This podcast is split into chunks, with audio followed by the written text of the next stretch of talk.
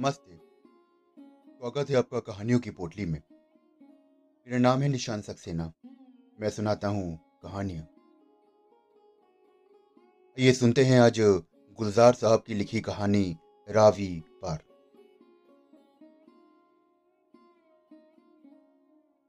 पता नहीं दर्शन सिंह क्यों पागल नहीं हो गया। बाप घर पे मर गया और माँ उसे बचे कुचे गुरुद्वारे में खो गई। और शाहनी ने एक साथ दो बच्चे जन्म दिए। दो बेटे, वो भी जुड़वा। उसे समझ में नहीं आता था कि वो हंसे या रोए। इस हाथ ले और इस हाथ दे का सौदा किया था किस्मत ने। सुनते थे, आज़ादी आ चुकी है या आ रही है। टूटर मल कब पहुंचेगी ये पता नहीं चलता था। हिंदू, सिख सब छुपते छुपते गुरुद्वारे में जमा हो रहे थे। कहानी दिन रात दर से कराती रहती थी। आखिरी दिन थे जचकी के, और पहली पहली औलाद। कुछ नहीं होगा बेटा, कुछ नहीं होगा। अभी तक किसी हिंदू और सिख के मकान पर हमला हुआ है क्या? पर, गुरुद्वारे पर तो हुआ है ना बाप जी दो बार आग लग चुकी है। और तुम लोग भी तो वहीं जाकर जमा होना चाहते हो।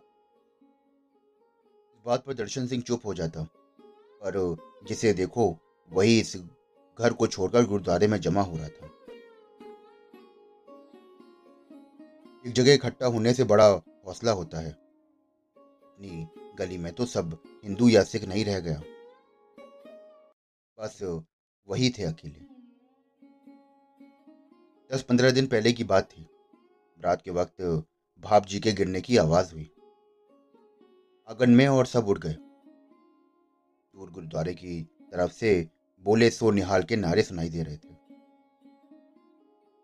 भाप जी की उसी से आँख खुल गई थी और वो छत पर देखने चले गए थे। सीढ़ियाँ उतरते समय पाँव फिसला और बस आँगन में खड़ी कुदाल सर में घुस गई थी।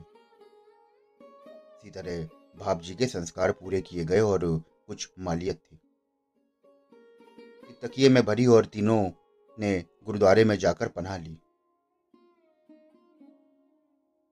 गुरुद्वारे में खौफजदा लोगों की कमी नहीं थी, इसलिए हौसला रहता था और उसे डर नहीं लगता था। दर्शन सिंह हमेशा कहता था, हम अकेले थोड़े ही हैं और कोई नहीं तो वाहे गुरु के पास तो हैं।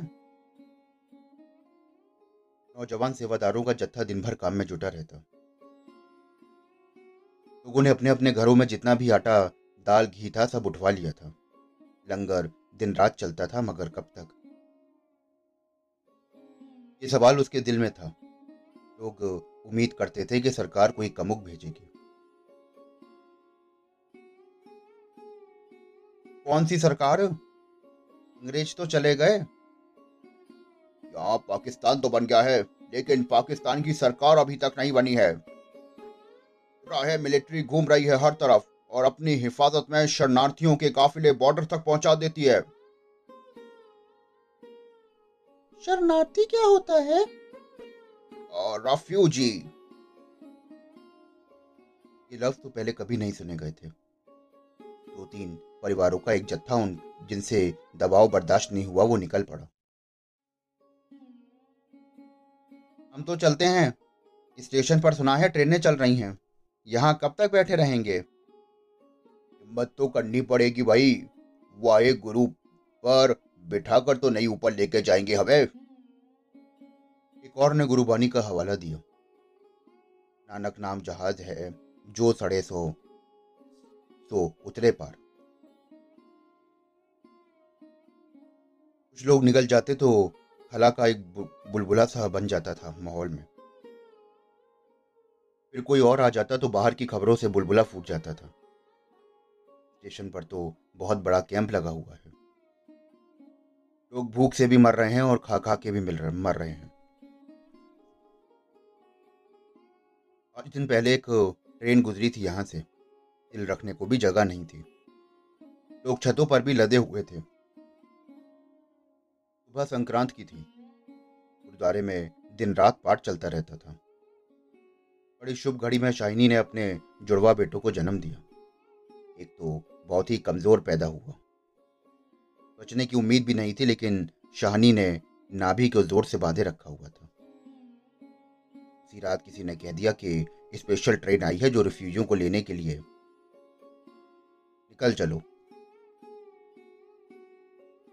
बड़ा सा हुजूम रवाना हो गया गुरुद्वारे से। दर्शन सिंह भी और शानी कमज़ोर थी, लेकिन बेटों के सहारे चलने को तैयार हो गई। माँ ने हिलने से इनकार कर दिया। मैं आ जाऊँगी बेटा। अगले किसी काफिले के साथ आ जाऊँगी। तू बहू और मेरे पोतों को संभाल के निकल जा। दर्शन सिंह ने बहुत जिद की तो ग्रंथी ने समझाया कि सेवादारों की हिम्मत से वो रुकी रहेंगी यहाँ पर।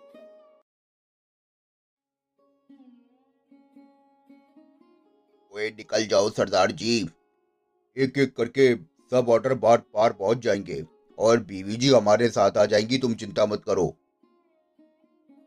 दर्शन सिंह निकल पड़ा सबके साथ। ढक्कन वाली एक बेत की टोकरी में डालकर बच्चों को। उसने यूँ सर पर उठा लिया जैसे परिवार का खोंचा लेकर निकला हो। बेचारी नई नई नहीफ और नजार, माँ और नौजाइदा बच्चों को देखकर लोगों ने छत पर चढ़ा लिया और जगह दे दी। करीब दस घंटे बाद गाड़ी में जरा सी हरकत हुई। शाम बड़ी सुर्ख थी। लुहान और तपा हुआ, तमतमाया हुआ चेहरा। कहानी की छातियाँ निचुड़ के छिलका हो गई। एक बच्चे को रखती तो दूसरा उठा लेती। पहले कुचैले कपड़ों में लिपटे दो बच्चों की पोटलियाँ लगता था जैसे किसी कूड़े के ढेर से उठा लाए। दर्शन सिंह जो फूट फूट के रोया तो आसपास के लोगों को भी मालूम हो गया। सबने चाहा कि शानी से उस बच्चे को ले लें लेकिन वो तो पहले ही पथरा चुकी थी। टोकरी को झप्पा मार के बैठ गई।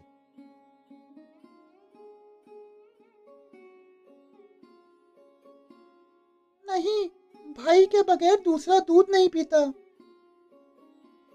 बहुत कोशिश के बावजूद शहानी ने टोकरी नहीं छोड़ी। ट्रेन दस बार रुकी और दस बार चली। लोग अंधेरे में ही अंदाजे लगाते रहे।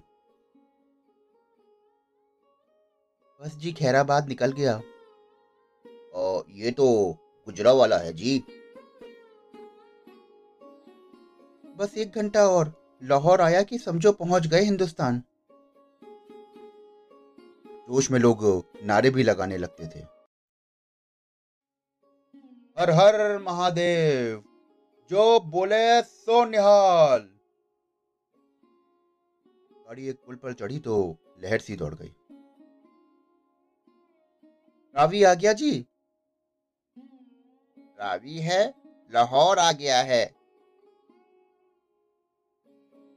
शोर में किसी ने दर्शन सिंह के कान में फुसफुसा कर कहा, सरदार जी, बच्चे को यहीं फेंक दो। रावी में उसका कल्याण हो जाएगा। उस पार ले जाकर क्या करोगे? दर्शन सिंह ने धीरे से टोकरी दूर खिसका दी और फिर यक लख्त ही पोटली उठाई और वाहे गुरु कहकर रावी में फेंक दी। अंधेरे में हल्की सी एक आवाज़ सुनाई दी और वो किसी बच्चे की थी। दर्शन सिंह ने घबरा कर देखा तो शाहनी की तरफ़। मुर्दा बच्चा शाहनी की छाती से लिपटा हुआ था।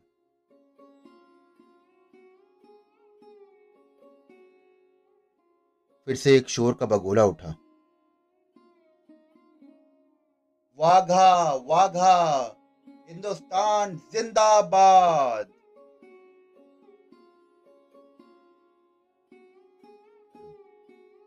दर्शन सिंह तो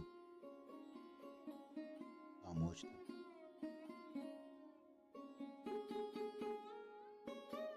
दोस्तों, अभी आप सुन रहे थे मेरे साथ गुलजार साहब की लिखी कहानी, रावी पार।